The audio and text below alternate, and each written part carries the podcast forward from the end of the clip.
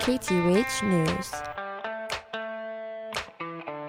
ʻAe aku nei ke aupuni mokuʻāina i ke kūkulu ʻia ʻana o ka ʻohe nānā kanakolu mika.